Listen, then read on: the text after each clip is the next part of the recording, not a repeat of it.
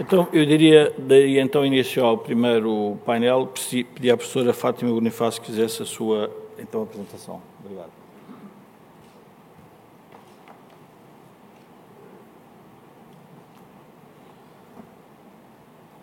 Muito bom dia a todos. Eh, começo naturalmente por, por eh, agradecer à organização desta convenção, na pessoa do Dr. Jorge Marrão, que foi quem me convidou. Uh, agradeço justamente esse amabilíssimo convite que eu aceitei com muito gosto. Uh, inicialmente, o Dr. Jorge Marrão pediu-me uma ideia para Portugal e eu disse-lhe que não era política nem sequer jornalista política e que, portanto, não tinha ideias para Portugal, ou seja, soluções para Portugal, mas que podia ter uma ideia interpretativa de Portugal.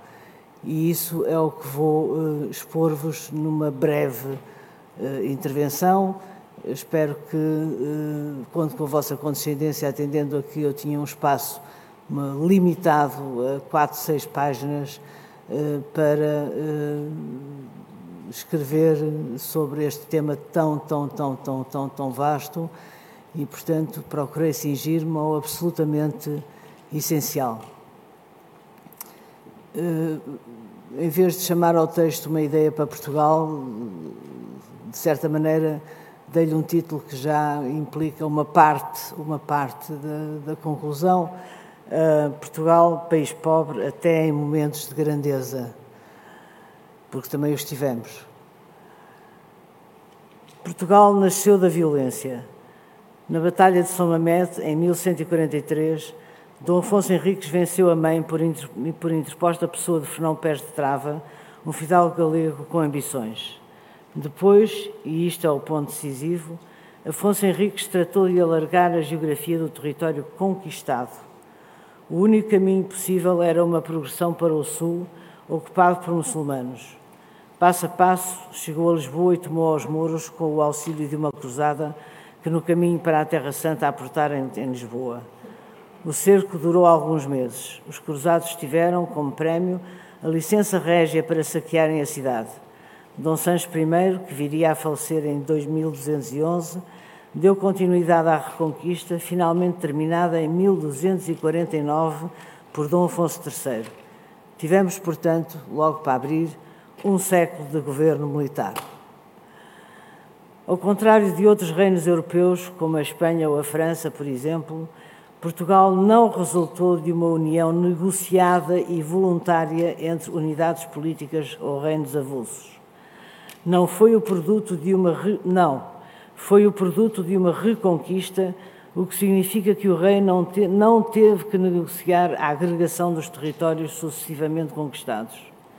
Esta circunstância moldou o, o nascimento e a afirmação de Portugal e deixou marcas no nosso ADN que, que legaram rastro até hoje. Com efeito, por um lado, uma reconquista militar exigia um poder central que coordenasse a logística, definisse os alvos e comandasse as expedições. Por outro, uma reconquista militar exigia que toda a periferia aceitasse sem hesitações a supremacia do centro. Não havia espaço para diatribes senhoriais ou demasiadas exigências conselhias. Com efeito, os nossos reis guerreiros da dinastia Afonsina combinaram a organização administrativa do reino com, o prosseguimento da reconquista. Nas zonas concelhias, grosso modo a sul do Douro, vigorava o sistema dos forais, documentos onde se exaravam as condições mútuas judiciais, administrativas e fiscais entre a corte, entre o rei e os, e os conselhos. O municipalismo nasceu muito cedo e foi um aliado importante do rei na tentativa largamente conseguida de se impor como alguém acima de tudo e de todos. Nas zonas de senhorialismo, grosso modo a norte do Douro, também os reis não abdicaram das suas prerrogativas e acabariam a controlar esses senhores, candidatos falhados a grandes senhores feudais, mas que nunca alcançaram tal estatuto, não só porque esbarrava contra os poderes régios, como porque a divisão do património familiar entre, entre os descendentes enfraquecia continuamente as sucessivas gerações. A Reconquista foi uma longa sucessão de campanhas militares programadas. Terminou, como se disse, em 1249 com a tomada de Silves por Dom Afonso III. Entretanto, e ao mesmo tempo que iam decorrendo as ações militares, impunha-se organizar a vida local de populações que nada, nada tinham em comum, nem etnia, nem língua, nem cultura, nem costumes, a não ser o cristianismo herdado dos romanos era, um, era um laço demasiado frouxo para conferir um mínimo de coerência e coesão a um reino que se afigurava como um amontoado de pequenas localidades cuja existência carecia de um enquadramento legal. Os forais são então o elemento mais, eh, mais saliente da modalidade de cooperação entre o centro e a periferia e que se pode considerar um arranjo contratual entre o rei e os conselhos. Estes podiam eleger as suas autoridades municipais e até o seu regime fiscal interno. Por exemplo, mas o rei, apostado na montagem de uma organização judicial unificada de norte a sul, ergueu-se como juiz supremo em todo o território português, sem remoques, desafios ou contestações. Note-se que os legistas foram auxiliares preciosos, conheciam bem o direito romano e, na medida do possível ou adequado, aplicaram-no à organização político-administrativa do reino para reforço das vantagens do poder central. A Reconquista constituiu um vasto empreendimento bélico que ninguém, salvo o rei, estava à altura ou tinha os meios de toda a ordem necessários para levar a cabo. Este simples facto bastaria para fazer do Estado, encarnado no rei, uma autoridade praticamente ilimitada. Sobre isso, as características do nosso território favoreceram a emergência de um centro político todo poderoso. Primeiro, cada conselho era um conselho, não se verificando um especial relacionamento interconselhio que promovesse o, o, que promovesse o intercâmbio entre culturas e, entre, uh, e, e etnias muito diversas. O que, o, o, o que ligava os, os conselhos era o facto de que todos os habitantes eram súbditos do rei de Portugal muito antes de serem portugueses. Depois, ainda menos, eh, ainda menos existiram identidades regionais, e isto é um ponto decisivo também. O que, cito o professor José Matoso, que escreve o que cria a identidade portuguesa é, de facto, o Estado o Estado, combinado com a pré-história portuguesa, expediu eh, eh, impediu a emergência de poderes regionais capazes de concorrer com o rei, eh, poderes intermédios entre a periferia e o centro. No meio, que escreve Bernardo Vasconcelos, no meio entre periferia e o centro não havia nada. No que toca à criação de uma monarquia dotada de um Estado moderno, entre aspas, Destaca-se Dom Afonso III, 1248-1279. Legou este um Estado capaz de intervir em todos os pontos do reino, dotado dos atributos que caracterizam um Estado moderno, entre aspas, e altamente centralizado. A proibição de os senhores levantarem homens por conta própria, isto é, o rei arrogou-se o monopólio da força legítima um exército unificado e hierarquizado na dependência do monarca, o privilégio eh, exclusivo de, de, de, cunhar moeda, valorizar ou desvalorizar a moeda, um sistema judicial em que a coroa funcionava como tribunal de, de apelação em última instância, um sistema fiscal abrangendo todo o país. Esta precocidade sair-nos-ia muito cara Creio que as suas sequelas ainda hoje se fazem sentir como se estivessem inscritas no nosso ADN. Sem eliminarem a pobreza generalizada, tais sequelas fariam de Portugal uma nação de pedintes e subsidiados, em que o Estado era a única instância em que tudo ou nada se resolvia e decidia. Tais sequelas são largamente responsáveis, no, no século XIX português, pela multiplicação de dependentes e grupos clientelares e propiciaram, no mundo dos negócios, uma nefasta promiscuidade entre o público e o privado. O povo gemia com a sua sorte, com a sua má sorte, mas uh, com, uma, com, com muita teimosia perseverava na sua pobre safra para não morrer de fome.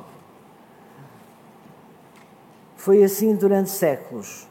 Não se formaram na Idade Média conselhos de grande dimensão, nem, por conseguinte, se geraram coligações urbanas capazes de afrontar a vontade do rei e dos seus escribas, meirinhos, corregedores e outros ainda, uma burocracia, entretanto, que entretanto infestou o país inteiro, conselho ou senhorial. De resto, a nascente burguesia portuguesa padecia de debilidades inatas, enfrentando duas concorrências simultâneas, a dos mercadores estrangeiros, que se avantajavam com uma enorme parcela do comércio português, sobretudo no setor das exportações, e a concorrência da própria coroa, que supervisionava o comércio das especiarias e metais preciosos e dele colhia benefícios. A esta dupla concorrência vem juntar-se nos séculos XV e XVI a dos fidalgos mercadores, conceito de Vitorino Magalhães Godinho, privilegiados pela coroa. Na região em que prevalecia o senhorialismo, a norte do Rio Douro, também não surgiram, pelas razões indicadas, senhorios de grande extensão e envergadura. Estes senhores, hum, estes, estes senhores locais, proibidos de intervir nos territórios concilios, vegetavam na sua inércia longe do mundo urbano e da economia comercial. A ciência explica que, apesar de, e agora cito Matoso, apesar de estar tão ligado às cidades, o, o peso do Estado na configuração da economia atrai a formação de vários grupos clientelares constituídos não só por funcionários, mas também por cortesãos e fidalgos, cuja fidelidade é paga e mantida por um complexo regime de mercês e privilégios. Fim de citação. Note-se que um outro fator da omnipotência do Estado consistia na macrocefalia de Lisboa. Nos séculos XV e XVI, a monarquia, parte mais interessada no comércio das especiarias, sobretudo, há muito que estava prematuramente sediada em Lisboa. Esta conjugação entre a sede do poder político e a sede de uma economia mercantil e urbana está na origem da extraordinária macrocefalia da capital, que de resto há muito se vinha desenhando. Matoso mais uma vez e última vez, assim, tudo o que realmente tinha verdadeira importância económica ou social dependia, em última análise, da coroa. No século XV fomos verdadeiramente grandes. Começaram então as façanhas dos descobrimentos.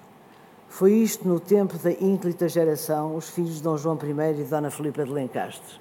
Portugal abraçou o mar e fez desse abraço o seu, segredo, o seu seguro de vida.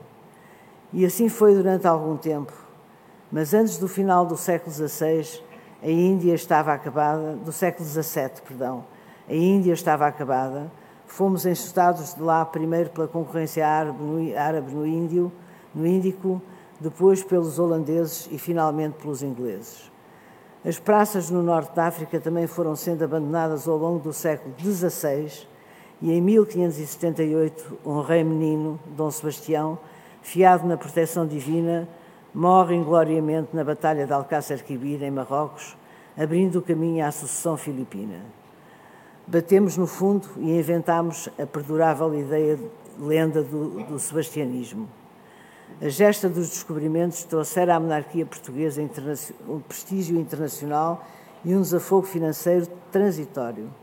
Mas o país, o escasso povo urbano e a miríade de camponeses continuaram afogados na pobreza de sempre. A coroa e respectivas clientas, clientelas absorveram toda a riqueza que, se, que os descobrimentos propiciaram. O fulgor esgotou-se em menos de um, de um, de um século as sequelas do Império falhado prosseguiram até aos nossos dias. Entre elas, avulta o estatismo reinante no Portugal contemporâneo. Sob este aspecto, existe na história portuguesa uma linha de continuidade que vai, que vai da reconquista até aos nossos dias.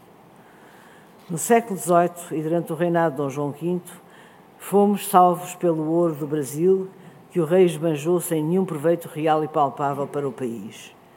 Esgotados o ouro e as pedras preciosas, Portugal abeira-se da contemporaneidade totalmente desprovido dos meios necessários para competir num mundo internacionalizado e onde já se tinha difundido a máquina a vapor. Por cá continuava o antigo ramanço sem indústria, hum, digna desse nome, com o comércio externo nas mãos de, de, dos ingleses, com uma agricultura improdutiva e um campesinato imobilizado na ignorância e na miséria. É verdade que não tínhamos nem carvão nem ferro, mas, sobretudo, não tínhamos capitais para investir na modernização e, não menos importante, faltava-nos uma classe média adaptada ou, ou, ou, capaz de se adaptar às necessidades da industrialização. As invasões francesas, 1807-14, começaram por dar com o Estado em pantanas. A monarquia, incluindo a maior parte da nobreza de corte, embarcou para o Brasil sob proteção naval da Inglaterra, tendo Dom João VI deixado o país entregue às mãos de uma frágil regência. Essa de Queiroz comentaria mais tarde. Até aí, o Estado dera o pão ao país, e na perda do Estado vai-se o pão de cada dia. Sob todos os aspectos, Portugal estava impreparado para as exigências da modernização que nos esperavam ao virar da esquina de 1834 quando a guerra civil entre liberais e miguelistas termina com a vitória inequívoca dos primeiros. Começou uma nova era da monarquia constitucional, mas persistiram os antiquíssimos hábitos. O governo eleito em 1834 encontrou os cofres vazios e só os empréstimos contratados em Inglaterra permitiram estabelecer um aparelho de Estado a partir do qual este criou, literalmente, um esboço de classe média embora pobre, mas ainda assim separada da massa miserável pelo fosso da ignorância e da, extrema penúria. O liberalismo criou, por necessidade, uma classe média ancorada no Estado, financiada pelo Estado, e, de que, foi lenta, e que se foi lentamente expandindo na exata medida em que se processava a expansão do Estado. A falta de pão explica uma grande parte do clima belicoso e até violento que a monarquia constitucional teve de enfrentar de 1834 a 1851. Em 1851, graças a um pronunciamento militar do, do Duque de Saldanha, graças à habilidade de Rodrigo da Fonseca e à competência de Fontes Pereira de Melo, o país, que fora vivendo de empréstimo em empréstimo, fez uma bancarrota parcial, de que nunca se fala Seguiram-se anos de, alguns anos de acalmia razoável e consenso, e razoável consenso.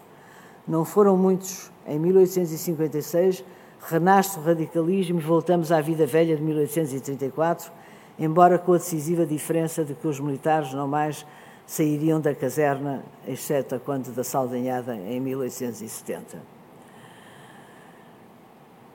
Gradualmente, instalou-se uma crise política que se intensificava a cada crise financeira.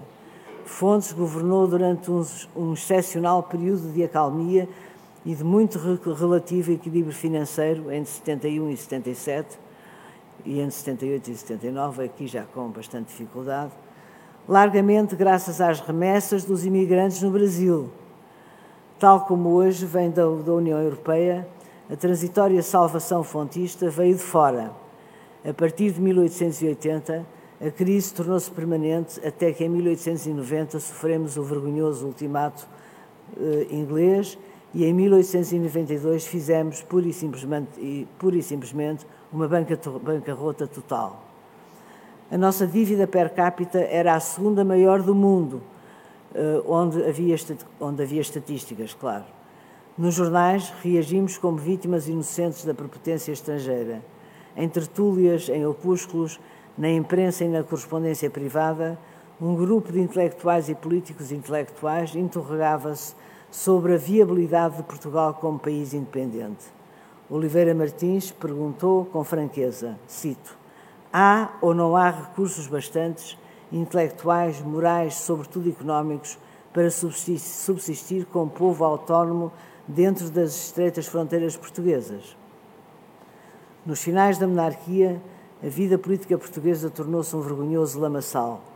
Basílio Teles, um intelectual do republicanismo, note-se, não teve dúvidas. Cito: mil vezes um tirano, duro e frio, contente que, eh, constante, contanto que inteligente e patriota, prendendo, deportando, perseguindo, mas impondo à estima do mundo um povo do que um bando de, de, de do que um bando de politic, politicantes histriões atascados em torpeza e estupidez. Ele era bastante pessimista. A República não foi propriamente um regime, foi um estado de coisas engenhado para manter o poder do Sr. Afonso Costa.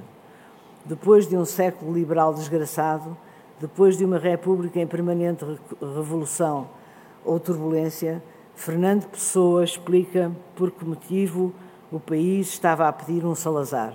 Cito Fernando Pessoa.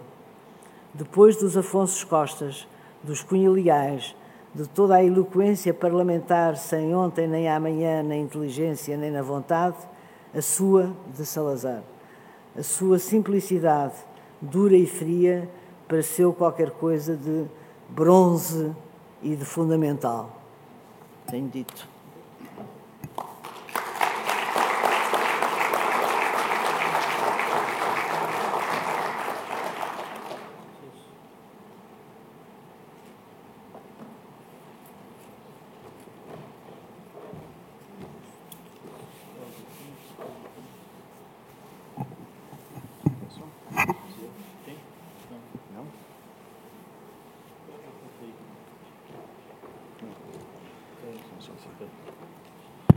Bom, uh, muito obrigado, professora Fátima Bonifácio. Uh, metodologicamente, nós decidimos portanto, cada membro do painel agora tem 15 minutos para fazer a sua intervenção e sobre aquilo que. Aliás, eu vou-vos contar uma história. Convidei um, um, um professor que, me, antes de lhe perguntar a que painel, e ele disse: Não precisa dizer que painel é que eu vou, porque eu vou lá dizer o que me apetece. Portanto. Uh, neste momento, que eu pedi até ao Jaime Garapinto fizesse a sua intervenção, 15 minutos, sobre o que entender relativamente ao matéria. Bom, eu uh, falo aí ou falo aqui? Pode ser aí? Não, vou falar aí. Em pé. Protegido de quê? Tem uma barreira. Ora bem, então, bom dia a todos. Sim, sim, faz bem. Eu, eu normalmente estou habituado a meter-me nos tempos. Uh, muito obrigado ao Jorge Marrão, à organização e também aos meus cumprimentos aos meus colegas deste, deste painel.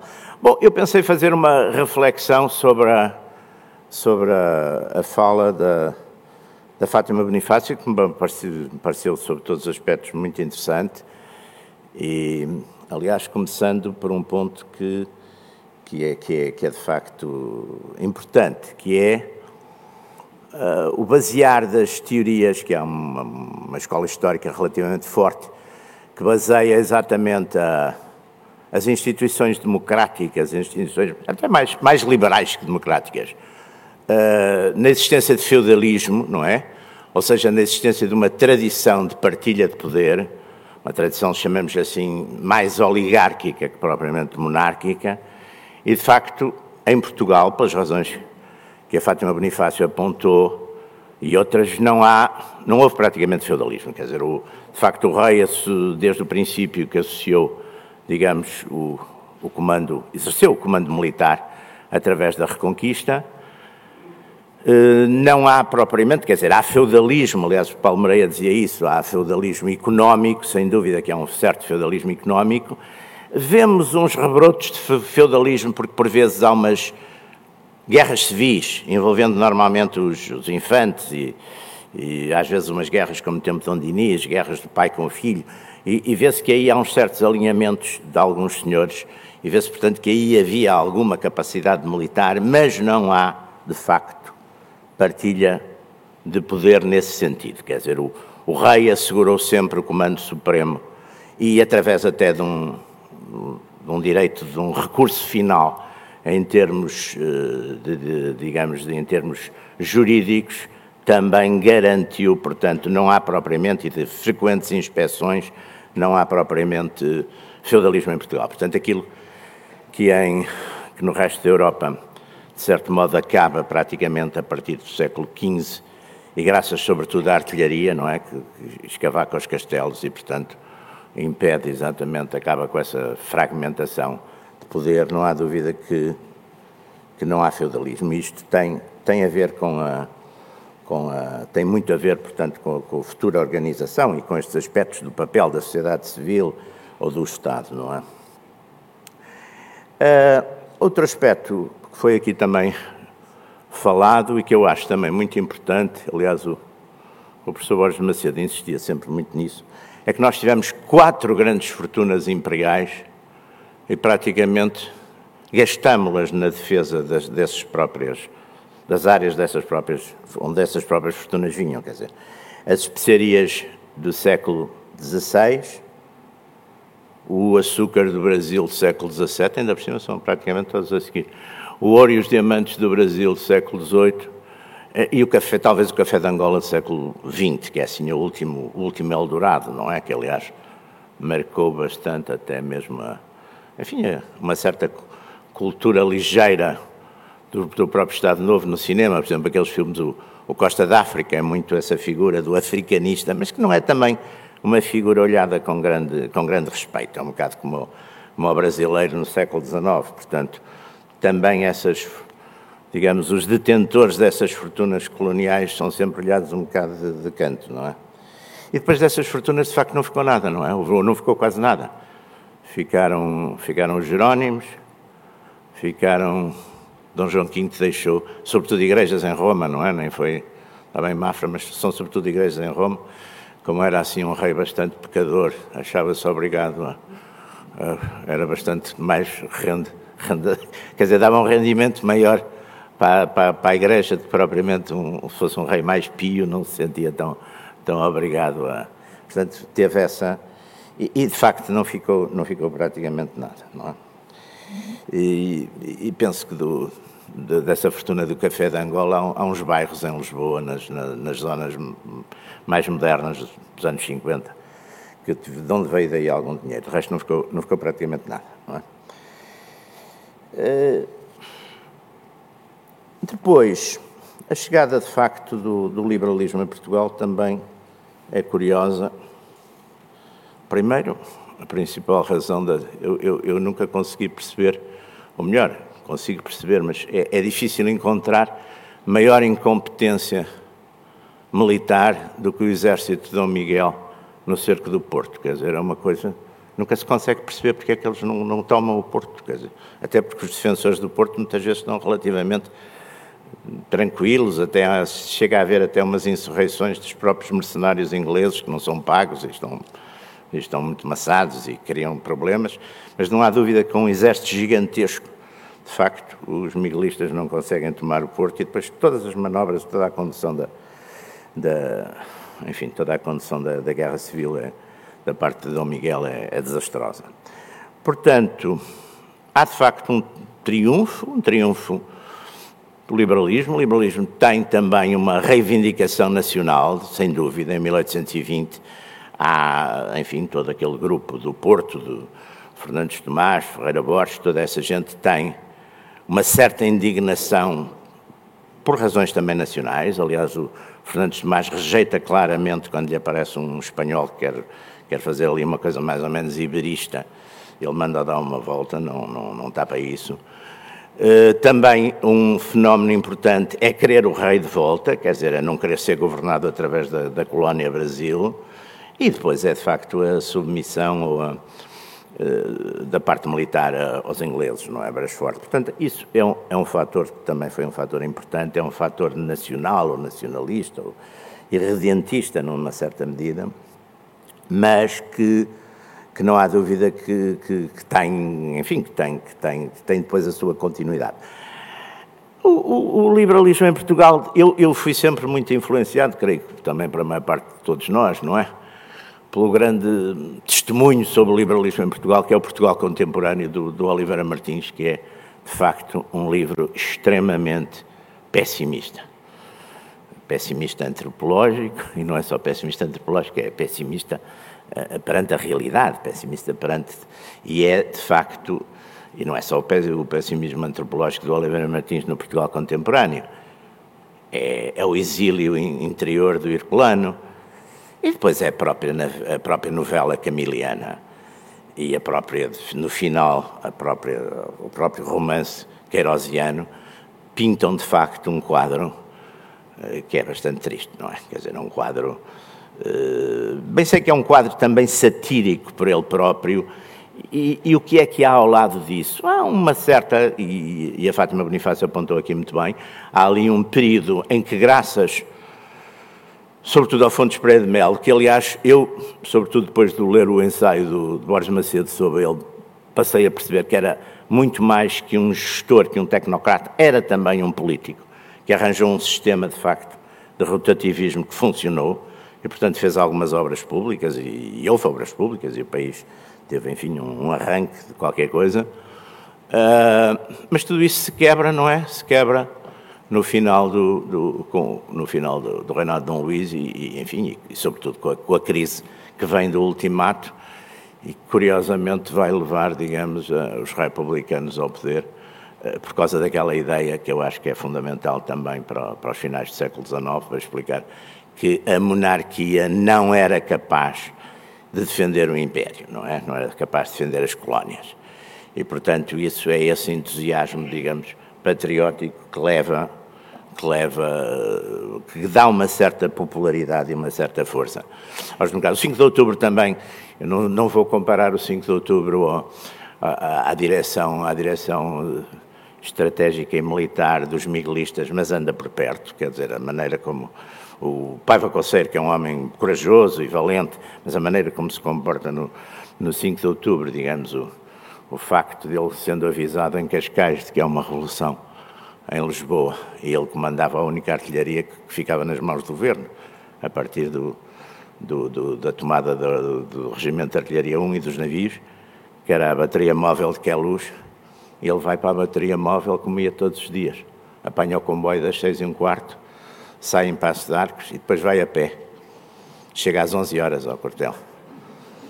É extraordinário. E era um homem super valente, corajosíssimo, aliás, como se viu depois, mas há, há de facto aqui coisas curiosas.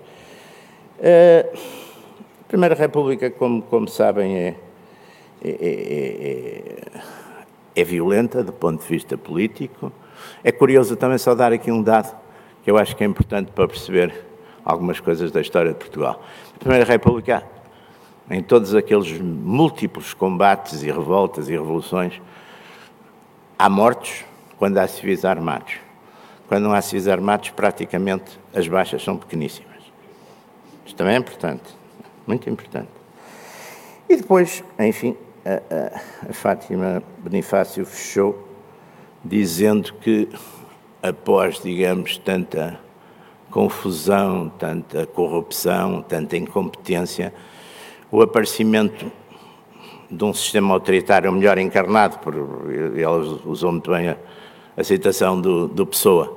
Portanto, uma figura que aparece, que é rude, que é frio, de certo modo tem os defeitos e as qualidades ao contrário dos portugueses, também isso é importante. E é capaz de ter sido, na altura e depois durante muitos anos, uma solução. O, o, o meu problema sempre em relação a, a Salazar é que criou um sistema que só funcionava com ele. Portanto, também é, paga-se muito caro isso. E olha, e habituou também as pessoas da direita conservadoras a serem defendidas pela polícia. Quando a polícia deixou de as defender, ficaram aflitíssimas. Também é um ponto importante. Não sei se ainda tenho. Cinco, quatro minutos. Ah, quatro minutos, vou aproveitar. Falar um bocadinho. Ora bem, o regulador tem que ter cuidado. Tem que ter. Ora bem, o que é que nos fica disto tudo? Quer dizer, eu não sou eu não sou um grande entusiasta, não sei se estou a chocar muita gente, calculo, da sociedade civil. Quer dizer, ou seja, não sou grande entusiasta da sociedade civil em Portugal, porque eu acho que a sociedade civil, toda a vida vi os políticos chamarem sociedade civil quando estão na oposição, estão na sociedade civil. Pois, quando deixam de estar na oposição, passam a estar no Estado e a sociedade civil eclipsa-se. Portanto, é, o Hegel dizia que a sociedade civil era tudo aquilo que já não sendo a família, ou seja, ultrapassando a família, ainda não era o Estado, não é? Portanto, a máquina do Estado. Portanto, era tudo o que ficava, ficava no meio. Nós, de facto, infelizmente, temos uma grande uh, crise nesse aspecto, temos uma grande crise de independência e talvez, vou dizer aqui um bocadinho mal também de Salazar, já agora, porque não, não, tenho, não costumo dizer. Uh, talvez esse respeito pelo Estado, que foi o Salazar que o passou a ter, que o passou a impor, esse respeito pelo Estado, ficou muito, sobretudo, uh, ficou muito exatamente nas pessoas que estavam mais ligadas, digamos, tradicionalmente ao, ao às linhas conservadoras, às linhas eh, católicas conservadoras, e, e essas pessoas, portanto, têm, quando o Estado deixa de ser pessoa de bem, que era também aquela famosa frase, o Estado tem que ser pessoa de bem, quando o Estado deixa de... Elas muitas vezes não percebem que o Estado já não é pessoa de bem. E, portanto, ficam, de certo modo, continuam, uh, e nós vemos coisas extraordinárias que são aceitas. Eu vimos agora esta esta votação desta lei extraordinária, uma lei das rolhas completa, da rolha completa, que foi, não sei como é que vai ser, espero que não seja, que não haja ninguém com coragem para aplicar, e como é que vai ser aplicada, mas é uma lei que praticamente silencia toda a, toda a gente que, que os aplicadores quiserem, porque eh, é de tal maneira vaga nos, nos, naquela, na ideia dos atentados à democracia, dos atentados eh, aos direitos humanos e dos atentados à correção política e dos atentados a, a tudo isso, que, que facilmente não é descairá numa perfeita lei da rolha, não é? De calar as pessoas. Como temos que ter cuidado com as coisas dos votos por correspondência, eu acho que neste momento, curiosamente, uh, haverá uma tentativa cada vez maior de calar o povo. E acho que é para isso que nos temos que desverar. Muito obrigado.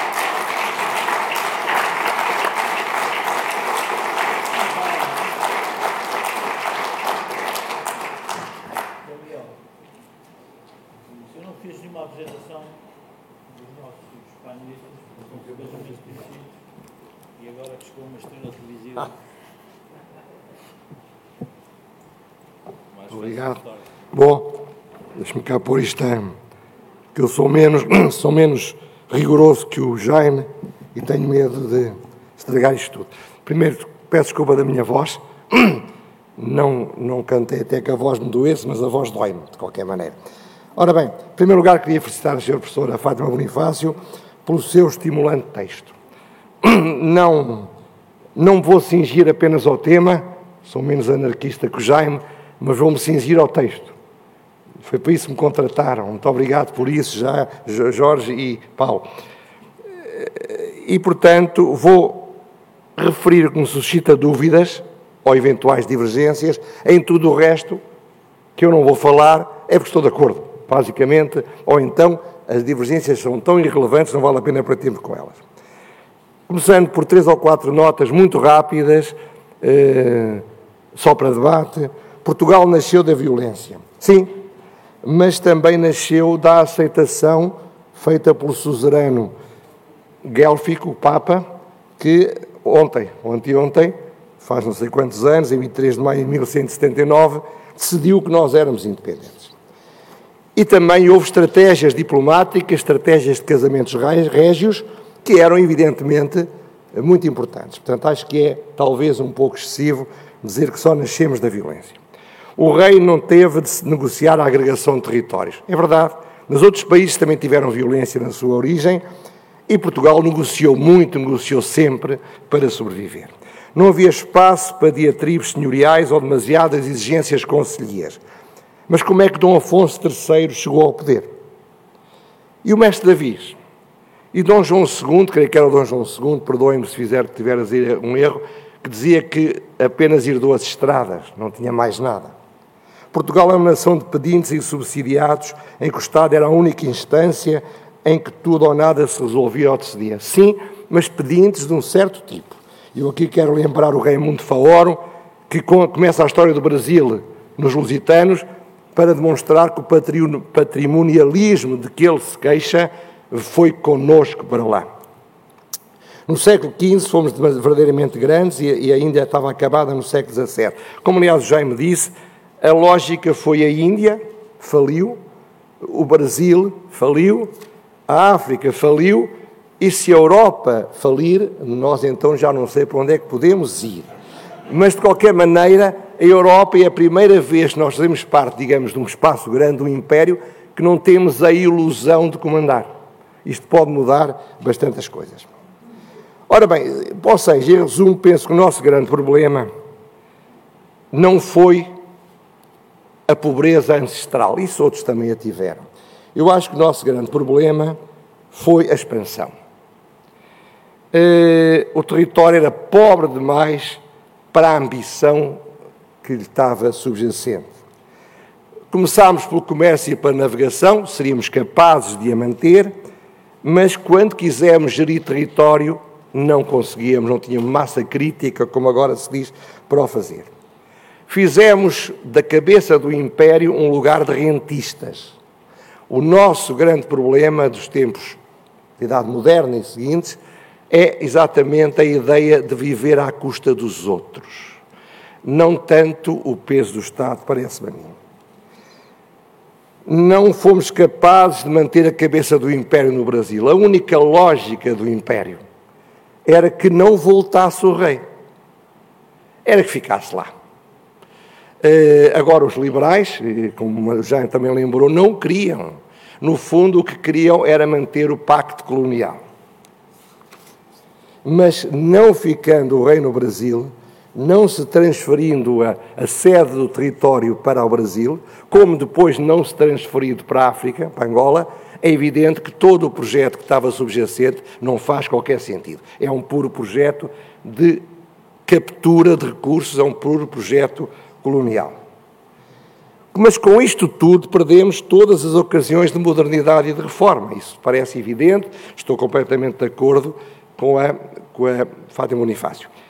Antes de terminar, portanto vou deixar tempo para o debate, eu queria, no entanto, dizer que discordo da forma como termina não por ser errado, mas por ser preocupante.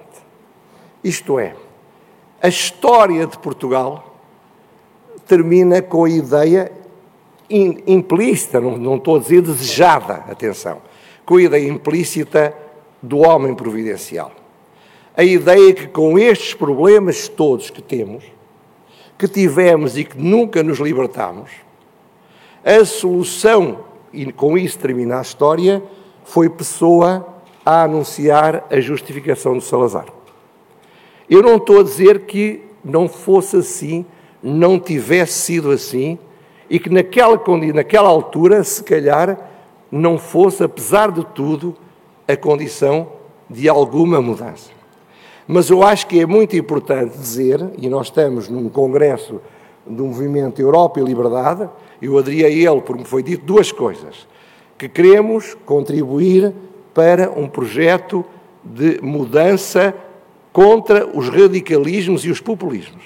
E também que somos partidários do projeto europeu.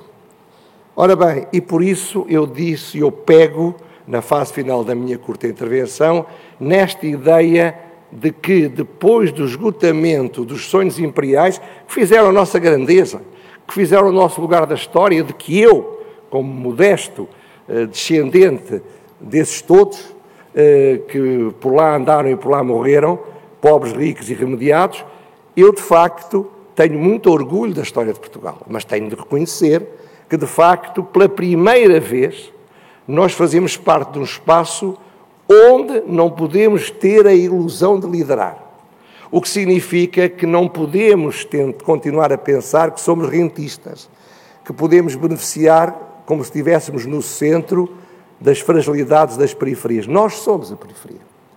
Por isso eu acho que a história de Portugal termina, neste momento, para continuar no futuro, muito mais com a ideia de que temos de encontrar as soluções em nós próprios.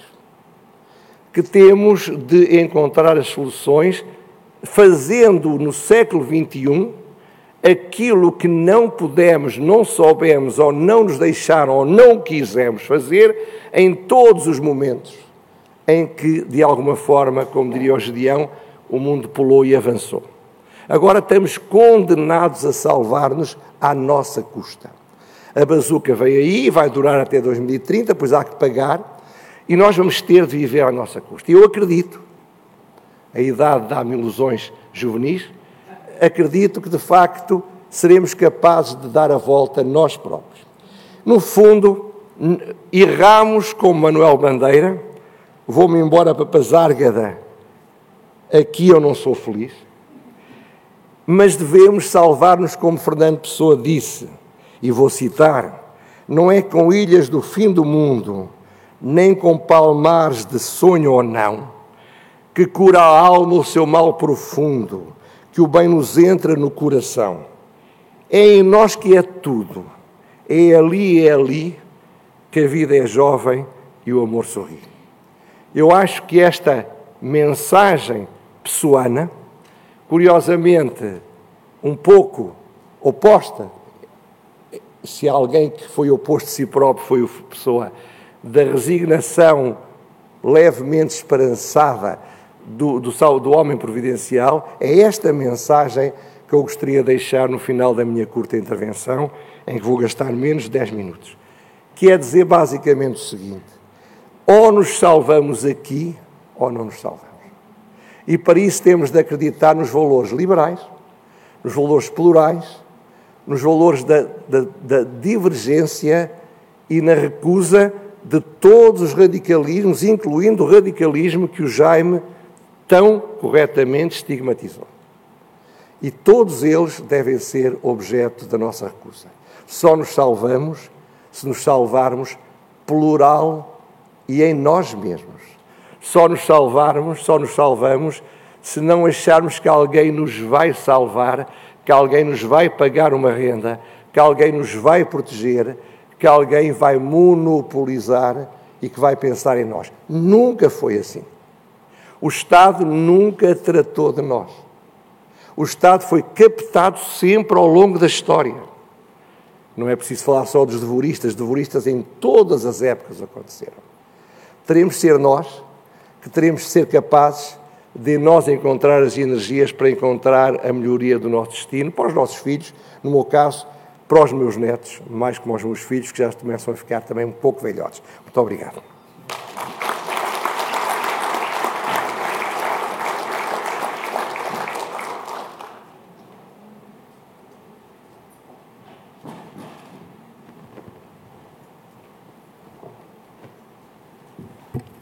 Bom dia a todos. Uh, agradeço uh, o convite ao Jorge Marrão, a quem nunca sei dizer que não, mas uh, é com muito gosto que participo neste, como em qualquer outro debate que tenha por tema justamente quer a história, quer o futuro do país. Nas circunstâncias históricas em que o mundo hoje vive, vendo o que se passa à nossa volta, desenvolvendo a inquietação que é comum ao homem da rua hoje, face ao que se está a passar por todo o mundo, eu acho que a sobrevivência das comunidades passa muito pela sua capacidade própria de pensamento e de ação, e acho que o espaço de debate em qualquer setor da sociedade portuguesa é hoje é muito exigente. Um, para mais, eh, eh, fazendo este debate a partir de uma síntese interpretativa da história de Portugal, eh, da qual, pela qual felicito a professora Fátima Bonifácio. Não é fácil, em duas páginas, proceder a esse exercício, mas eu creio que nós estamos todos num momento da nossa história em que, para lá dos acontecimentos, que facilmente nós interpretamos e analisamos e discutimos, é mais difícil entender a sua gênese e, sobretudo, perceber as forças estruturais que modelam os acontecimentos que marcam a história, não para melhor a conhecer, mas, sobretudo, para interpretar o futuro. E nós precisamos muito de interpretar o futuro do mundo que aí vem com base no conhecimento da história, da realidade histórica que vivemos e esse é uh, o trabalho uh, metodológico que nos foi proposto. Portanto, não fazendo um comentário sobre o texto que nos foi proposto, não deixa de ser a partir da sua inspiração que eu vos transmito a minha reflexão sobre o momento que estamos a viver. Uh, em particular, nós temos que ter em conta sempre a nossa circunstância histórica. Eh, Portugal eh, é um país pobre, mesmo nos momentos de grandeza, eh, tem que ser contextualizado este pressuposto face à tragédia que varre muitas regiões do mundo, à pobreza imensa que se instala em regiões em toda a parte do mundo, é óbvio que nós somos um país rico. A contextualização impõe-nos necessariamente o exercício crítico de pensar que, no contexto dos países da civilização que desenvolveu o mais rico modo de estar e de viver, que foi a civilização ocidental, nós somos um país pobre. Ficamos para trás estamos, aliás, a perder posição justamente eh, no conjunto dos países mais ricos do espaço ocidental em que nos inserimos. Por isso, as questões eh, que se colocam, do meu ponto de vista, são porquê é que continuamos pobres? Um, porquê é que não soubemos aproveitar o que outros povos europeus souberam fazer séculos de ocidentalização do mundo, em que a influência, o poder, a hegemonia eh, da Europa primeiro, dos Estados Unidos no sistema internacional, na economia global, porque é que não soubemos aproveitar? Porque é que desbaratamos as riquezas que fomos eh, tendo a oportunidade de criar? E essa é uma questão recorrente na nossa história e é uma questão que se deve levantar de novo agora que o cheiro da pimenta nos chega de novo, é uma questão uh, que não deixa de ser uh, colocada no dia a dia de cada um de nós e, em particular, nos círculos políticos mais animados justamente pelas expectativas de dinheiro fácil que aí chega.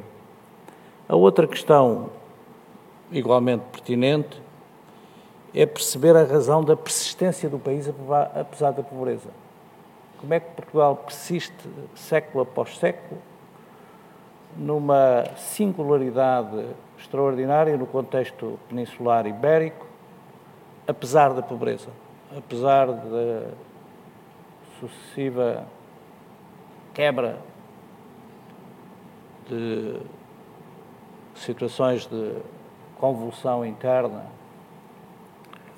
E esse é um exercício que neste momento, penso, nós devemos mais do que nunca fazer, por razões que têm a ver com a última oportunidade, como o José Miguel Júdice aqui, salientou que o país tem para garantir a sua liberdade no futuro enquanto nação livre e independente.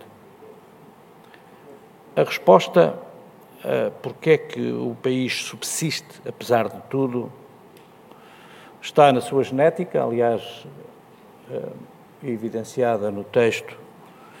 Uh, o Estado é construído em paralelo com a formação de uma identidade forte.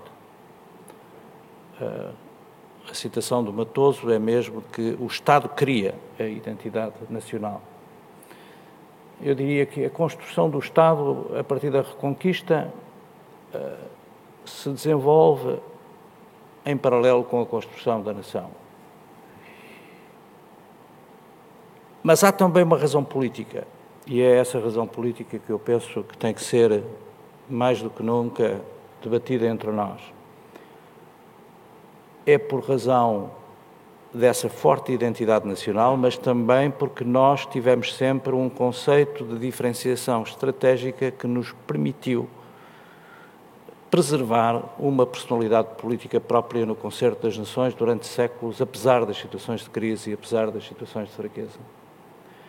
O conceito estratégico de diferenciação no contexto peninsular foi, é bom recordá-lo agora, posto em causa a partir do momento em que nós, em simultâneo com o nosso vizinho peninsular, integramos uh, o projeto europeu e passamos pela primeira vez na nossa história de séculos a participar nas mesmas alianças estratégica, militar e económica de Espanha. Foi, sem dúvida, uh, o salto na geopolítica peninsular mais disruptivo do ponto de vista uh, da nossa posição estratégica na Europa. E temos tido dificuldade em adaptar o conceito de diferenciação neste contexto de partilha das mesmas alianças com o nosso vizinho espanhol. E é esse o desafio uh, que se nos coloca hoje, uh, precisamente no momento em que o mundo uh, entrou numa nova era, em que, sem dúvida, o declínio do poder e da influência do Ocidente na estrutura de poder de, do mundo uh, entrou numa fase irreversível, uh, do meu ponto de vista. Uh, a desocidentalização do mundo vai acentuar-se e só pode acelerar-se com a própria desocidentalização do Ocidente que está em curso quando olhamos para o que se passa na sociedade americana e em muitas das sociedades europeias. A decomposição do Ocidente não pode deixar de nos preocupar quando temos por referencial o conceito estratégico que preservou a personalidade política do país durante séculos, no contexto peninsular e europeu. E a obsessiva desconstrução em curso na sociedade americana e em muitas sociedades europeias do património uh, histórico uh, que uh, construiu as, os valores civilizacionais e o património que caracteriza o nosso espaço civilizacional, naturalmente deve suscitar a nossa inquietação e deve uh, servir, uh, em particular, uh, de sinal para a Europa e para a construção europeia. Nada está garantido, do meu ponto de vista, no atual contexto, face à profundidade da crise americana, por um lado, tendo em conta a lógica de poder das grandes potências que a Rússia e a China assumem, eh, tendo em conta o abandono do Reino Unido do equilíbrio eh, continental europeu e tendo em conta a divergência muito acentuada entre as dinâmicas das sociedades francesa e alemã. E por isso, nesse contexto, é bom não esquecermos que o que temos, o que fica, é ainda o Estado e a nação. E a história está para nos mostrar que há nações que não resistiram à pressão de vizinhos fortes e poderosos e que há nações que ainda assim resistem sem Estado. Mas não há Estado que resista sem falha, sem uma ideia de nação que o sustente. E por isso, só para terminar, deixar ao nacionalismo e aos nacionalistas a defesa de uma ideia de nação é uma infantilidade perigosa no atual contexto e é essa a mensagem que aqui gostaria de deixar neste momento. Muito obrigado.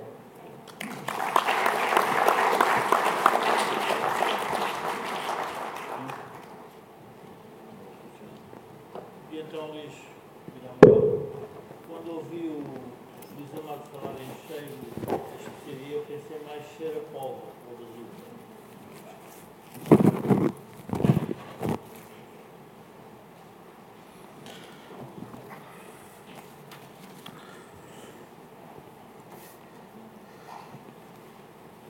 Então, bom dia a todos.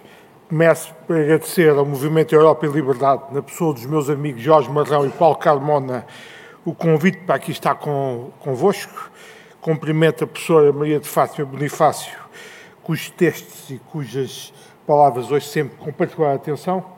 cumprimento também os meus colegas oradores deste painel e eu vou fazer uma intervenção mais centrada na economia e na política, ou se quiserem também na relação que para mim existe, que é muito importante entre a política, no sentido de criar confiança nos entes económicos e depois a própria economia.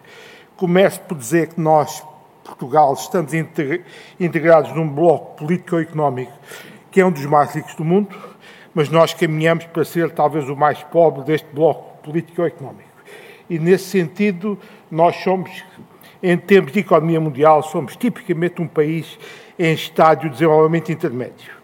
E a teoria económica tem mostrado que os países em estádio de intermédio às vezes têm dificuldades de sair desse estádio para dar o salto para os países mais desenvolvidos. E essa é justamente o que eu considero é a nossa dramática situação. Portugal conseguiu, eh, nos, últimos, nos últimos anos, longos anos, passar de um país pobre para um país num estado de aumento intermédio no contexto mundial, não no contexto europeu, mas está com grandes dificuldades de passar desse estado de aumento intermédio para um estádio de país eh, rico. Eh, e eu considero que isto é, é uma armadilha do crescimento.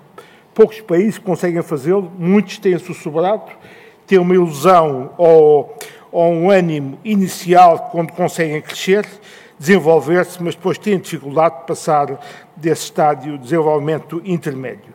E eu considero que nesta, nesta, nesta problemática que nós estamos, o problema já não é termos dinheiro, mas sim temos vontade política para fazer um conjunto de coisas que são necessárias para que o país pudesse passar para um patamar maior de, de, de desenvolvimento económico. De facto, nós, eh, o dinheiro europeu ajudou-nos, vai continuar a ser útil, o dinheiro é sempre útil, mas eu considero que aquilo que falta fazer já não depende do dinheiro, mas depende muito da vontade política e da consciência de uma sociedade para atingir patamares de maior desenvolvimento económico. Nós estamos relativamente bem na abertura ao mundo, no espírito português de abertura ao mundo, já havia antes da nossa integração europeia. Estamos, graças à integração europeia e aos fundos comunitários, com uma democracia estabilizada, temos um conjunto de infraestruturas que classificam muito bem a nível europeu ou mesmo mundial, como as estradas, as telecomunicações, os sistemas de energia, os sistemas digitais. Temos ainda uma ferrovia atrasada, temos uma moeda credível e estável, que é uma das grandes moedas mundiais, graças à União Europeia. Também na ciência e tecnologia, os sucessivos governos, com a ajuda dos fundos comunitários, conseguiram pôr um país já num patamar de, de investigação científica e tecnológica muito interessante, e aí, de facto, o centro-esquerda vê aí um instrumento de intervenção do Estado e, portanto, tem apoiado essa matéria, mas depois passamos daí para a fase de inovação empresarial, isso temos tido dificuldades. Eu chamo a atenção que quando nós investigamos, diz a teoria económica, nós gastamos dinheiro para criar conhecimento, depois na inovação empresarial, nós utilizamos o conhecimento para criar valor, isto é para ganhar dinheiro. E isto, aí, na inovação empresarial, nós somos infra-europeus. Também estamos mal na burocracia estatal, nas finanças públicas, que é um desastre completo, como foi em termos de dívida e foi até um passado recente em termos de déficit, que em todo caso foi, antes da Covid, um pouco mascarado através da contração do investimento público e da expansão da, dos impostos indiretos, mas estamos claramente mal nas finanças públicas, estamos mal no nível de impostos, e eu acho imensa piada quando o governo chega, diz sempre que pretende reduzir impostos. Eu começo-me a rir, porque acho que o governo não consegue reduzir impostos, porque a teoria económica explica que quem cria impostos é o agente político que cria a despesa. Ora, isso significa que nós conseguimos diminuir o nível de despesa pública, que anda quase 50% do PIB, isto é, aquilo que produzimos, quase 50% é consumido na despesa pública, ou não conseguimos, ou só conseguiríamos reduzir impostos se conseguíssemos reduzir o nível de despesa pública. E isso não temos conseguido fazer. Há um gráfico do Francis Fukuyama que mostra isto de forma clara. Ele põe no eixo dos Y o prestígio e a força das instituições públicas e põe no eixo do X o peso do Estado na economia. E o que é que nós vemos? Vemos que nós estamos, em termos de peso do Estado na economia, uma situação semelhante ao dos países nórdicos ou até da Alemanha, só que os países nórdicos e a Alemanha têm um Estado que sabe utilizar os impostos dos cidadãos para ser fomentador do desenvolvimento económico e social. E o nosso Estado, gastando quase 50% do PIB em despesa pública, dilapida, desperdiça os recursos dados pelos contribuintes e, portanto, é mais um, uma acha para não conseguirmos ultrapassar a situação, eh, a situação que, que, que temos. Nós, falta-nos claramente, e isso vê-se no discurso político em Portugal, as preocupações do crescimento económico, dos ganhos de produtividade, da competitividade do empreendedorismo, está totalmente arredado do discurso político em Portugal. O discurso político é mais Estado, mais, mais apoios, mais subsídios e certamente mais impostos que vêm a seguir, sem nenhumas preocupações sobre estas matérias. Também considero que nós, em termos de liberdade económica, não estamos famosos, apesar de sermos uma democracia relativamente sólida e integrada na União Europeia, isso para mim é visível na saúde e na educação, em que os portugueses não têm a liberdade de escolher, de facto, a instituição onde querem se tratar ou a escola onde querem que os seus filhos sejam educados.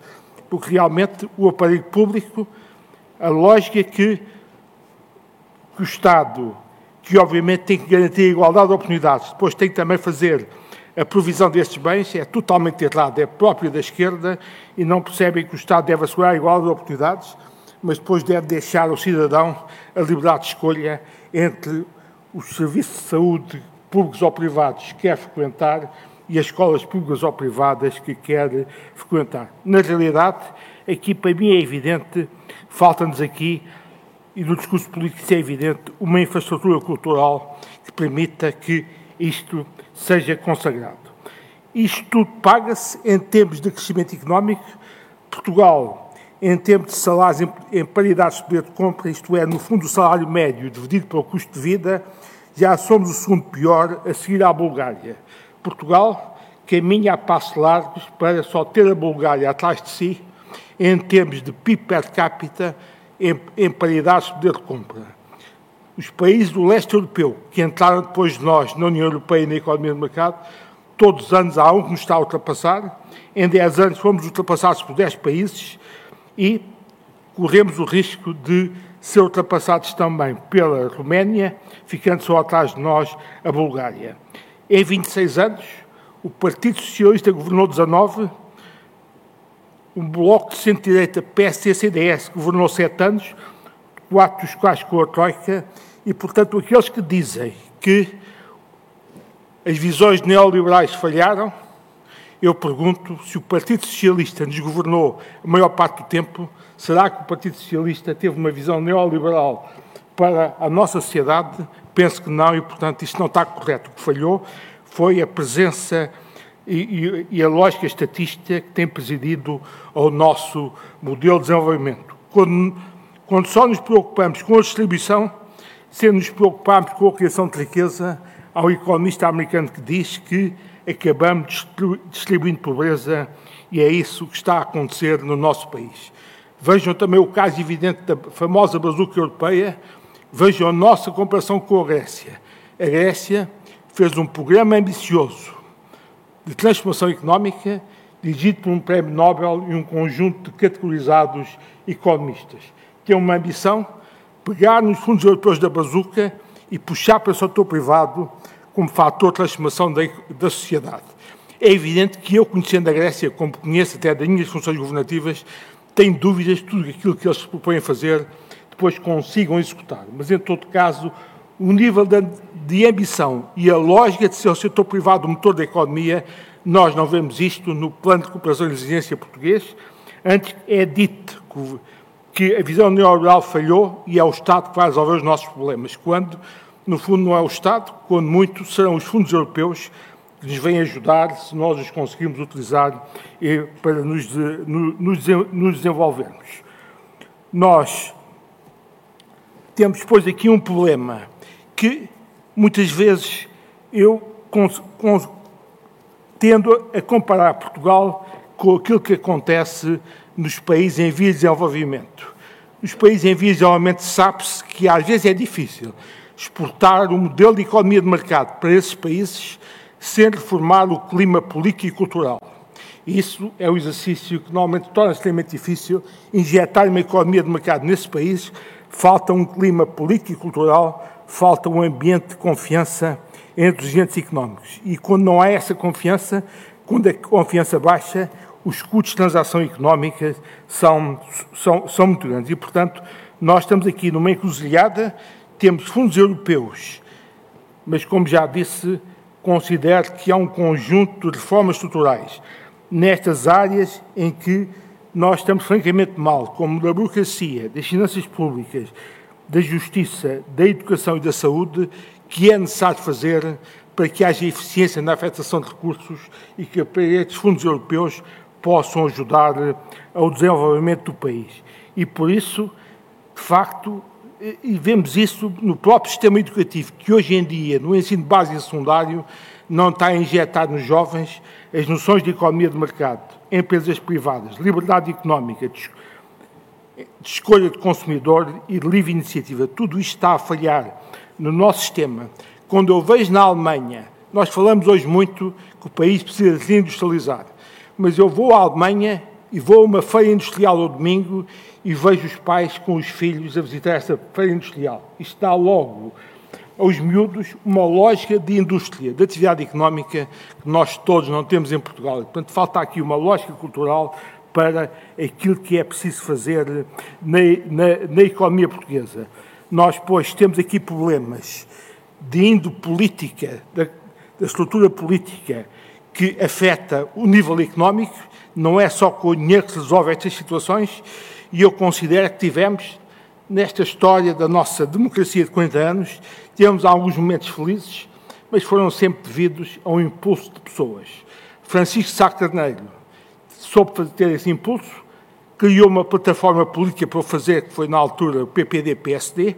Cavaco Silva veio novamente a saber, mas por um esforço individual, dar esse impulso, aproveitando a plataforma política que já existia.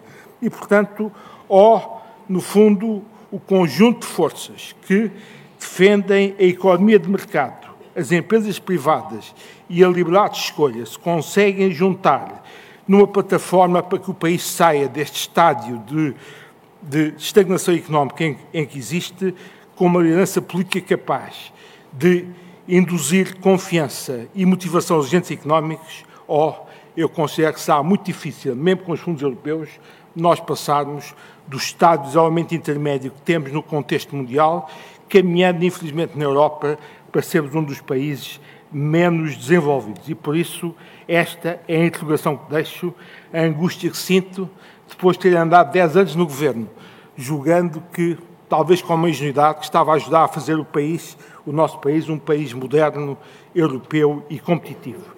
E vejo grandes nuvens neste momento nessa matéria, compete àqueles que defendem a economia de mercado, as empresas privadas, a liberdade de escolha, conseguirem associar-se e construir uma plataforma política que permita que haja condições políticas para que a economia portuguesa se possa desenvolver e a sociedade portuguesa possa aspirar aos níveis dos países mais desenvolvidos da Europa, que o mesmo é dizer ao nível dos países mais desenvolvidos do mundo, embora saibamos, como já aqui foi dito neste painel, que o mundo ocidental está a ter algumas dificuldades, os próprios Estados Unidos, que foram um exemplo de liderança económica mundial, hoje em dia têm alguns pontos de interrogação sobre essa capacidade americana de liderar o mundo ocidental. E a União Europeia, que não é de facto uma união política, é uma simples união económica e monetária, tem aqui dificuldades de facto de poder fazer essa liderança em termos mundiais. Muito obrigado a todos.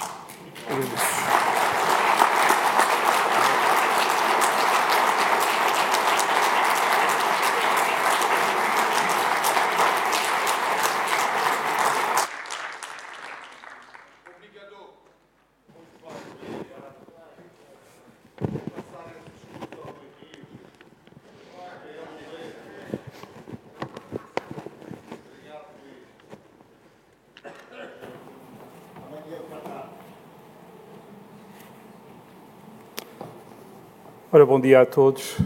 Também vou começar por eh, agradecer o convite para estar aqui aos ao Jorge Marrão, ao Paulo Carmona, uh, e também dar os parabéns por esta iniciativa uh, do MEL, hoje e uh, amanhã.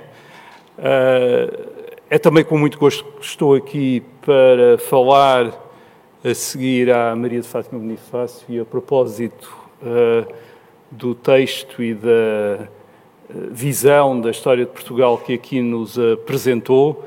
Eh, e, obviamente, também cumprimento todos os uh, outros membros deste painel, pessoas que me habituei ao longo de muitos anos a seguir. Estes muitos anos não é uma referência à idade, é apenas uma medida da admiração que te, me suscitam desde há muito tempo.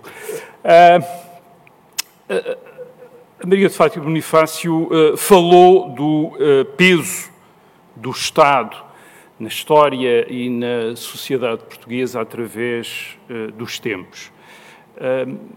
E a questão que nos deixa é de perceber não apenas as causas que aqui apontou para esse peso do Estado, mas a sua justificação, isto é, como é que foi justificado esse peso do Estado, como é que foi uh, eh, racionalizado de maneira a parecer uma coisa para, em, eh, para alguns como eh, justificada, como uma coisa boa.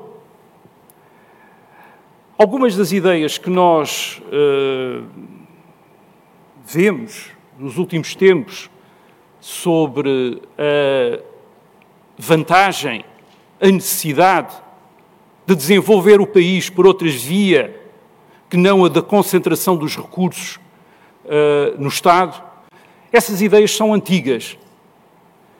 Cito, por exemplo, um excerto, um pequeno excerto uh, de um decreto de 14 de maio de 1832, o governo da Terceira, durante a Guerra Civil, da autoria de Mozinho da Silveira, e dizia ele, e cito, na situação de Portugal, parece-me que é o grande princípio da administração deixar trabalhar. As leis antigas impediam o trabalho, única riqueza humana. Receber alguma parte do trabalho é necessário ao governo. Mas impedir o trabalho é fazer ao mesmo tempo o povo e o governo pobres deixar trabalhar. Isto é, porquê é que não nos deixam trabalhar? Porquê é que uh, esta, uma ideia de 1832, que justificava um decreto do uh, governo uh, de, de, encabeçado pelo Duque de Bragança, então ainda na Ilha Terceira, nas vésperas de vir para Portugal, porque é que esta ideia porque é que esta ideia não pegou? Isto é, porque é que nós, sabendo isto eh, desde 1832, eh, não, não atuámos e, e continuamos a ter estes problemas que uh, Mozinho da Silveira aqui atribuía às leis antigas que não deixavam uh, trabalhar. Não é porque a lição não tenha sido dada muitas vezes. em 1990, pouco tempo depois de acabar eh, ou de cair o muro de Berlim, descobriu-se, ou confirmou-se, que a produtividade dos trabalhadores da então República Democrática Alemã, isto é, a Alemanha comunista, a Alemanha soviética, era um terço da dos trabalhadores da República Federal Alemã. Isto é, que a economia dirigida e planificada pelo Estado não funcionava. E atualmente, também acho que podemos concluir em relação a outro tipo de economia, que é uma economia supostamente de mercado, mas uma economia constrangida fiscal e legalmente pelo Estado e com uma dimensão importante de capitalismo de compadrio, também percebemos que essa economia, esse tipo de economia assim constrangido, também não é a melhor via para crescer. Vimos isso com aqui, e podemos usar esses dados, os resultados de Portugal nos últimos 20 anos. 20 anos que tiveram uma crise financeira grave pelo meio, em, em 2008, Uh, mas que antes e um bocadinho também depois foram anos de grande crescimento da economia mundial, em que muitos países alteraram a sua posição nas hierarquias de não apenas de riqueza, mas também de desenvolvimento. De desenvolvimento. E aquilo que vimos foi a produtividade, e vou usar mais uma vez a, produtividade, porque não só porque é uma base do crescimento económico sustentado, mas também porque reflete o impacto que a estrutura económica tem. tem a produtividade portuguesa, em relação à média europeia, dos 27 países da União Europeia, entre 1995 e 2004, essa, essa produtividade portuguesa divergiu da Europa. E divergiu da Europa, curiosamente, até quando uma parte das uh, grandes economias também não, uh, não tiveram grandes uh, performances.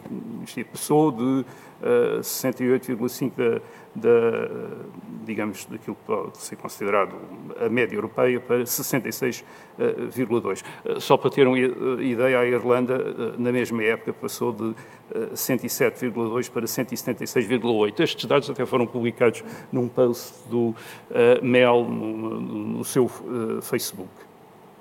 Ora bem, também sabemos, e creio que era isso que até que preocupava uh, Mouzinho da Silveira, não apenas a questão do país ser mais rico ou mais pobre, uh, também sabemos que isto não é apenas um problema económico é também um problema político, porque uma sociedade empobrecida e dependente não é uma boa base de liberdade política. Uh, e também temos visto isso em Portugal nos últimos tempos. Não é uma boa base de liberdade política uma sociedade onde os cidadãos não têm autonomia económica perante o Estado. Um cidadão pode ter todos os direitos, não tendo essa, essa autonomia, uh, não é capaz de ser verdadeiramente livre. É uma velha ideia também, já Mozinda Silveira a tinha uh, percebido. Acho que sabemos isto e temos bons argumentos para defender esta outra visão do desenvolvimento e da base de uma sociedade livre.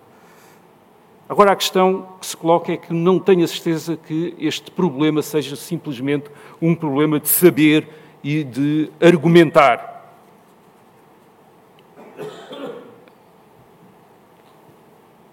Por vezes julgamos que o problema é haver quem acredite que pode fazer crescer a economia de um modo sustentável por meio do Estado, com mais despesa pública, mais estatização.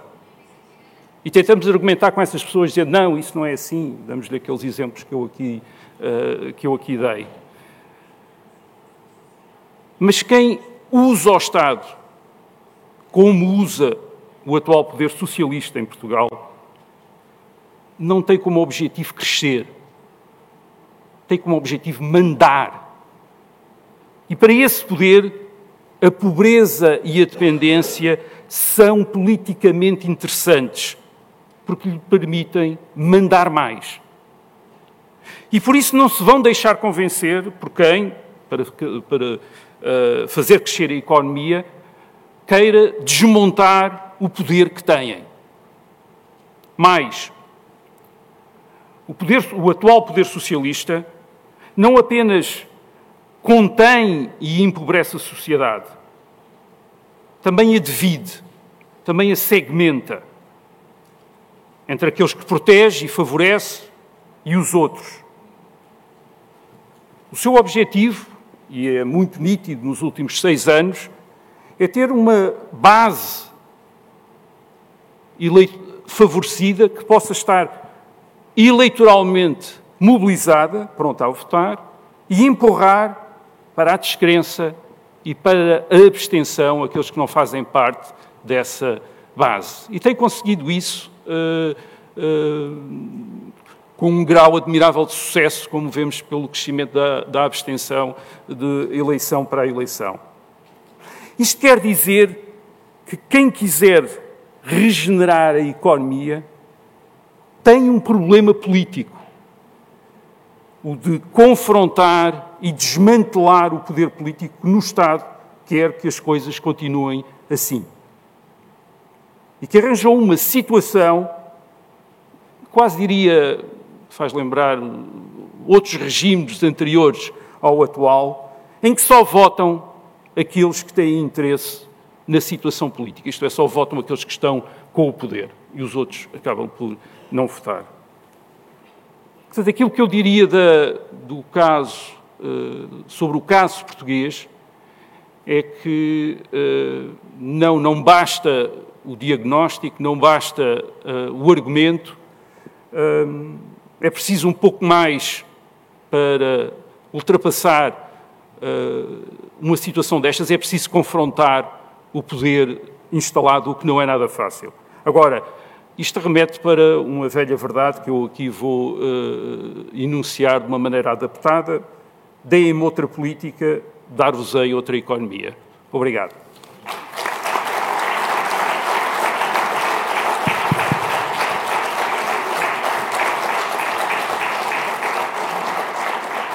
Bom, nós estamos mesmo no, no horário, mas uh, se houver alguma alguma remarque de algum. Em primeiro lugar, agradeço todas as referências que foram feitas ao meu texto. Eh, críticas ou não críticas, agradeço por igual.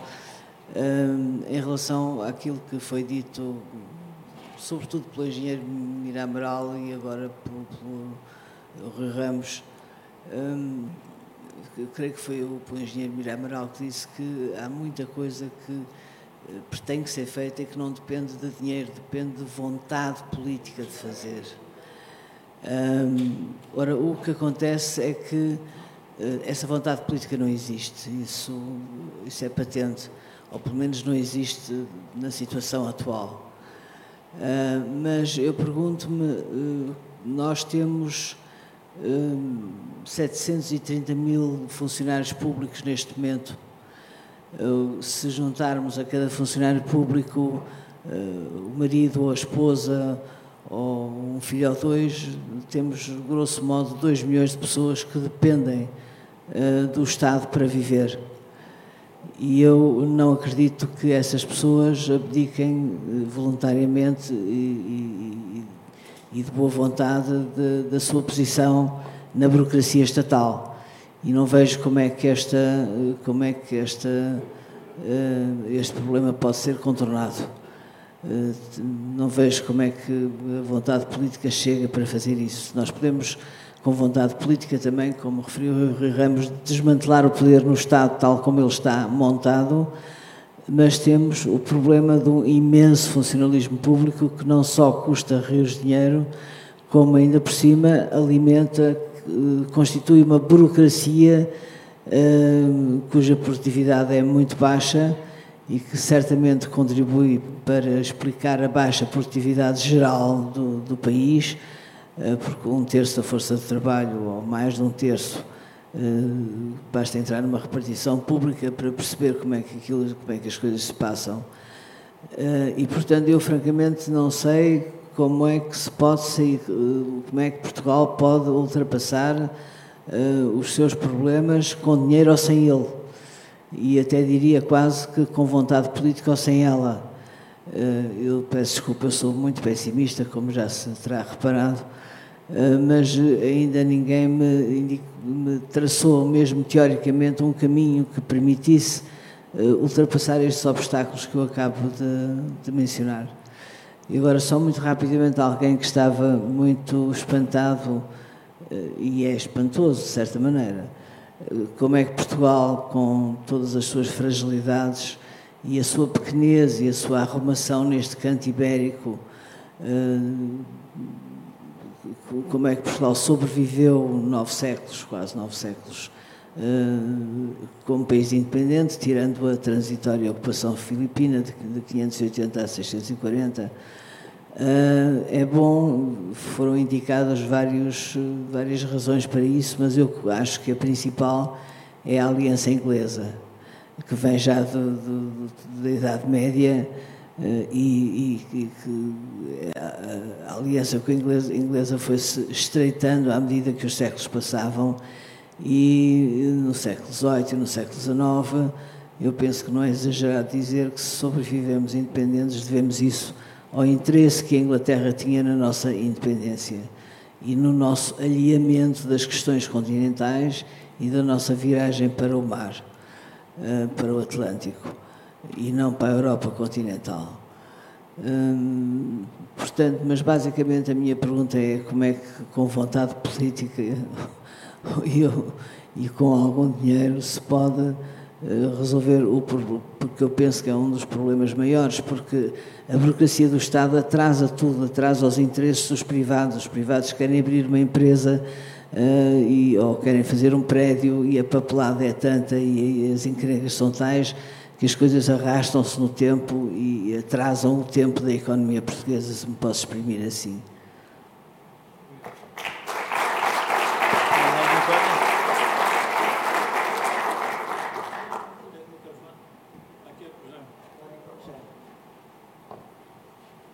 Só, só duas ou três breves considerações. Uh, esta questão que a, que a Fátima Bonifácio estava a falar, da Aliança Inglesa, eu acho que sim, foi importantíssima historicamente, e aliás é muito curioso que o Salazar, a grande preocupação dele a seguir, a seguir à guerra, e pergunta isso a vários, a vários até faz um Conselho de Ministros, não tenho erro exatamente para saber isso, é se os Estados Unidos vão ter em relação a Portugal, que ele percebeu que era era o novo poder, vão ter em relação a Portugal e à Península exatamente as mesmas preocupações e considerações que, que a Inglaterra tinha tido, não é? Portanto, aliás, eu creio que nós, a troca que demos, e muitas vezes isso já vem dos, até vem de antes de Mitwin, vem já do, dos tempos do Cromwell, os, os tratados, nós de certo modo entregamos grande parte da nossa economia e de comércio aos ingleses a troco, exatamente, foi uma escolha.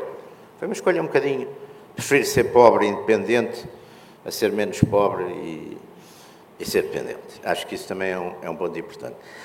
Sobre a questão de porque é que nós duramos, nós temos uma, uma vantagem comparativa, e eu sou um pessimista antropológico e, pessimista em geral, mas, mas acho que Portugal tem uma vantagem muito importante. Quer dizer, é o facto de ser uma nação muito antiga, o facto de não ter aquilo que vai ser, porque as lutas de classes praticamente acabaram, quer dizer, embora continuemos com estas análises mais ou menos paranoicas da burguesia a comandar coisas dimitrovianas que ainda estão de pena, mostra o atraso extraordinário, enfim, da nossa, da nossa esquerda pensante ou não pensante, não sei se pensam alguma coisa, mas de facto estas análises extraordinárias que a gente continua a ver de, feitas em, em, termos de vulgata stalinista, quase, quer dizer, nem, nem sequer os mestres eles conhecem, é uma desgraça. Mas temos uma vantagem muito grande. Eu acho que os grandes conflitos que nos esperam não vão ser conflitos de classes, são conflitos que eu chamaria culturais, étnicos, religiosos, desse tipo.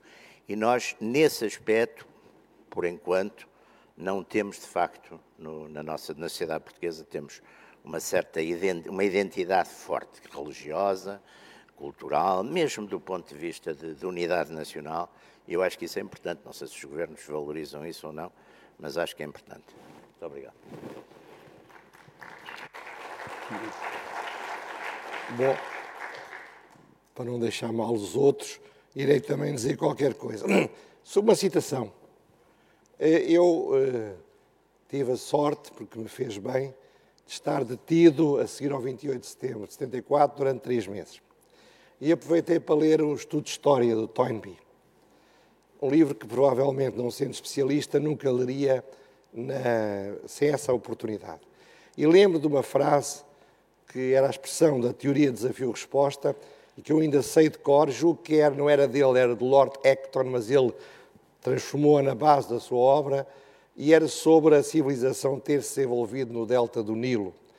E vou citar livremente, posso não citar com grande rigor, sobreviveram quando julgavam estar condenados e na ingente tarefa da adaptação às condições adversas avançaram a passos enormes. Eu acho que a salvação, se é que se pode dizer assim, ou a sobrevivência de Portugal, e nesse sentido eu costumo dizer que sou um otimista preocupado, mas não um pessimista uh, resignado, uh, que nenhum dos dois que falaram antes de mim são, há que dizê-lo, uh, mas estava eu a dizer, é de facto que temos estamos confrontados com o que eu acho que é o grande desafio da nossa identidade, eh, o maior, talvez, penso eu, mas se calhar não é, seja como for, é que temos de sobreviver e não temos senão nós, basicamente, para nos fazer sobreviver. Eu acredito que isso pode despertar energias que estão entre nós. Esperemos que sim, é a minha esperança.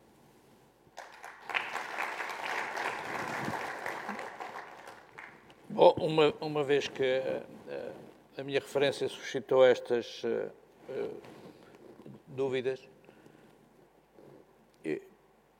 eu creio que nós estamos na situação em que não há caminho marítimo para a Europa que não passe pela integração peninsular. E esse é o grande desafio que nós temos. Um, sem sabermos para onde nos leva a Europa, porque o destino europeu neste processo que eu caracterizei de desocidentalização do mundo e de desocidentalização do Ocidente face às dinâmicas eh, sociais e políticas que se instalaram na sociedade americana e em muitas das sociedades europeias, há uma certa astúcia, há um certo instinto das nações que tem que ser preservado e tem que ser tido em conta justamente o referencial estratégico de base que justifica a existência como nação. A aliança inglesa eh, está aí, mas eh, eh, que sentido tem no atual contexto em que nós estamos numa dinâmica de continentalização e onde seguramente nos próximos 4, 5 anos vamos ter no centro uh, do projeto europeu uma dilemática opção e querela. E nesse contexto, ah, qual é o nosso conceito? Ah, como é que mantemos a diferenciação estratégica no contexto peninsular? Como é que garantimos a persistência de uma personalidade política própria no concerto das nações? Com que economia? E com que Estado? Era, no fundo, esta a minha perplexidade.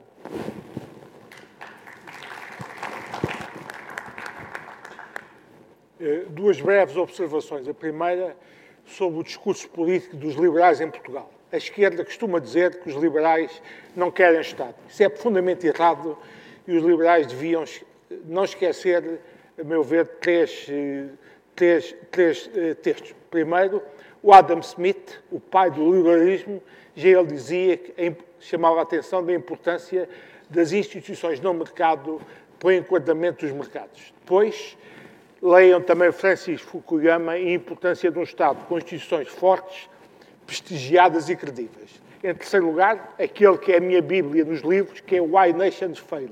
Porque é que as nações falham, que explica claramente a necessidade dessas instituições fortes, prestigiadas e credíveis, que é o contrário do que temos, um Estado idóneo, queira todas e depois falha nas suas funções essenciais. Eu acho que isto, no discurso dos liberais, para combater a esquerda, tem que ser utilizado e de dizer de forma desinibida e descomplexada o que é que pretende do Estado e o Estado se pretende, aliás, como o professor Rui Ramos, aqui na intervenção, disse.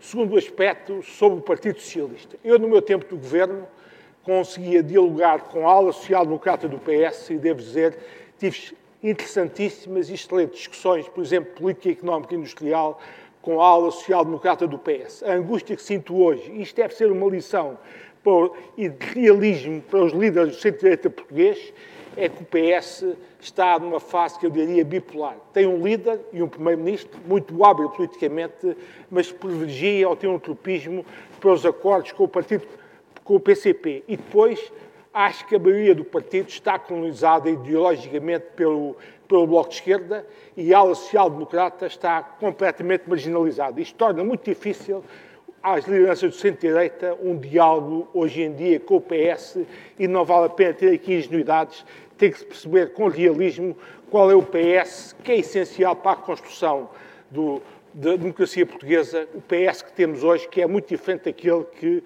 nos meus tempos de governo, e com o qual o professor Cavaco Silva conseguiu fazer até alterações na Constituição. Muito obrigado.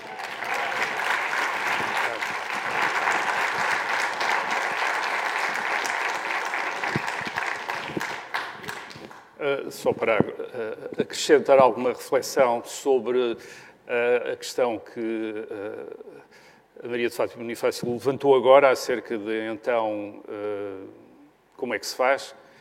Um, eu acho que não há outra maneira de fazer senão aproveitar as, a democracia portuguesa. há eleições, ainda há liberdade de expressão, embora com as, tendo no horizonte uh, instituições que uh, um dia virão corrigir essa liberdade no sentido uh, certo, mas até isso, até isso pode ser usado neste momento para confrontar o, o poder instalado.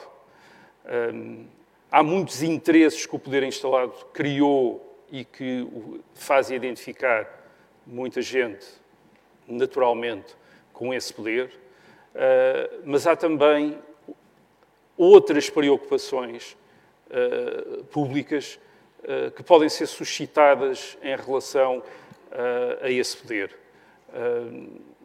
o futuro, obviamente, isto é, pode-se criar uma perspectiva de futuro, isto explicar às pessoas que neste momento a geração atual até pode ter uma determinada pensão, mas que aqueles que se vão reformar dentro de 20, dentro de 10, de 20 anos não, terão, não, não poderão ter as mesmas expectativas e, portanto, apelar também aos interesses, isto é, apelar mesmo ao interesse daqueles que venham a depender ou que dependem já deste sistema em relação à sua, eh, à sua sustentação. Eh, e depois há outras coisas a que as pessoas também dão importância a possibilidade de dizer aquilo que achamos que devemos dizer e dizê-lo livremente, que é uma coisa que tem sido também constrangida nos últimos anos por uma uh, dimensão do atual poder, aquele que está ligado à cultura de cancelamento, ao politicamente correto. É possível apelar às pessoas, as pessoas são sensíveis, mesmo que tenham a pensão, mesmo que tenham o emprego na função pública, também sentem e ressentem esse género de constrangimento. Portanto, também é possível apelar. Uh, e, e, claro, é, é também possível construir uma preocupação, isto é, dar voz a uma preocupação acerca de, de, questões como a, segurança e a ordem. Quer dizer, eu não estou a referir aqui a matéria de polícia, estou a falar em relação à ordenação da, da sociedade. Um, uma sociedade a empobrecer, uma sociedade cada vez mais dependente, não é uma sociedade bem, bem ordenada e, portanto, tenderá a degradar-se. Aliás, como temos uh, visto vários sinais atualmente. E isso também é uma preocupação transversal, independentemente da situação que a pessoa tenha neste momento em relação ao poder instalado. Pode ter uma situação vantajosa, mas perceber-se que, por um lado, tem constrangimentos também e, por outro lado, uh, pode, a prazo, perceber que uh, uh, irá ficar numa uh, situação pior. Isto tudo é trabalho político. Isto é um trabalho político. Um, uma das principais motivos desse trabalho político é apresentar alternativas credíveis, isto é, ter, haver uma alternativa. Isto é, não podemos pedir às pessoas que votem de outra maneira ou que votem quando não há essa alternativa credível. Portanto, esse é, esse é o principal trabalho, é tornar-se uh, tornar credível e dizer nós, e agora falando uh, pelo, pela, direi pela direita, nós somos melhores, somos capazes e estamos prontos. é dizer isso, e, e, dizer isso, obviamente, sem que as pessoas sorriam uh, em relação a, a uma afirmação destas. Uh, isso é fundamental, isto é, ter uma alternativa. As pessoas não votam no desconhecido, as pessoas não dão um salto no desconhecido, por pior, por pior que estejam. Uh, precisam dessa outra segurança. Portanto, uma parte do trabalho político é criar essa segurança, isto é, de alguma maneira corresponder às preocupações que as pessoas têm ou possam vir a ter, e depois dar-lhes a ideia de que há uma, uma outra maneira de fazer eh, e uma outra. Eh, e, e outra possibilidade e uma possibilidade de governar e de, e de olhar para o país de uma maneira diferente. Basicamente é isso. É, é, é a política, é, é, usar a liberdade, é usar a democracia. E, e, e sobretudo, para, para as defender. Obrigado.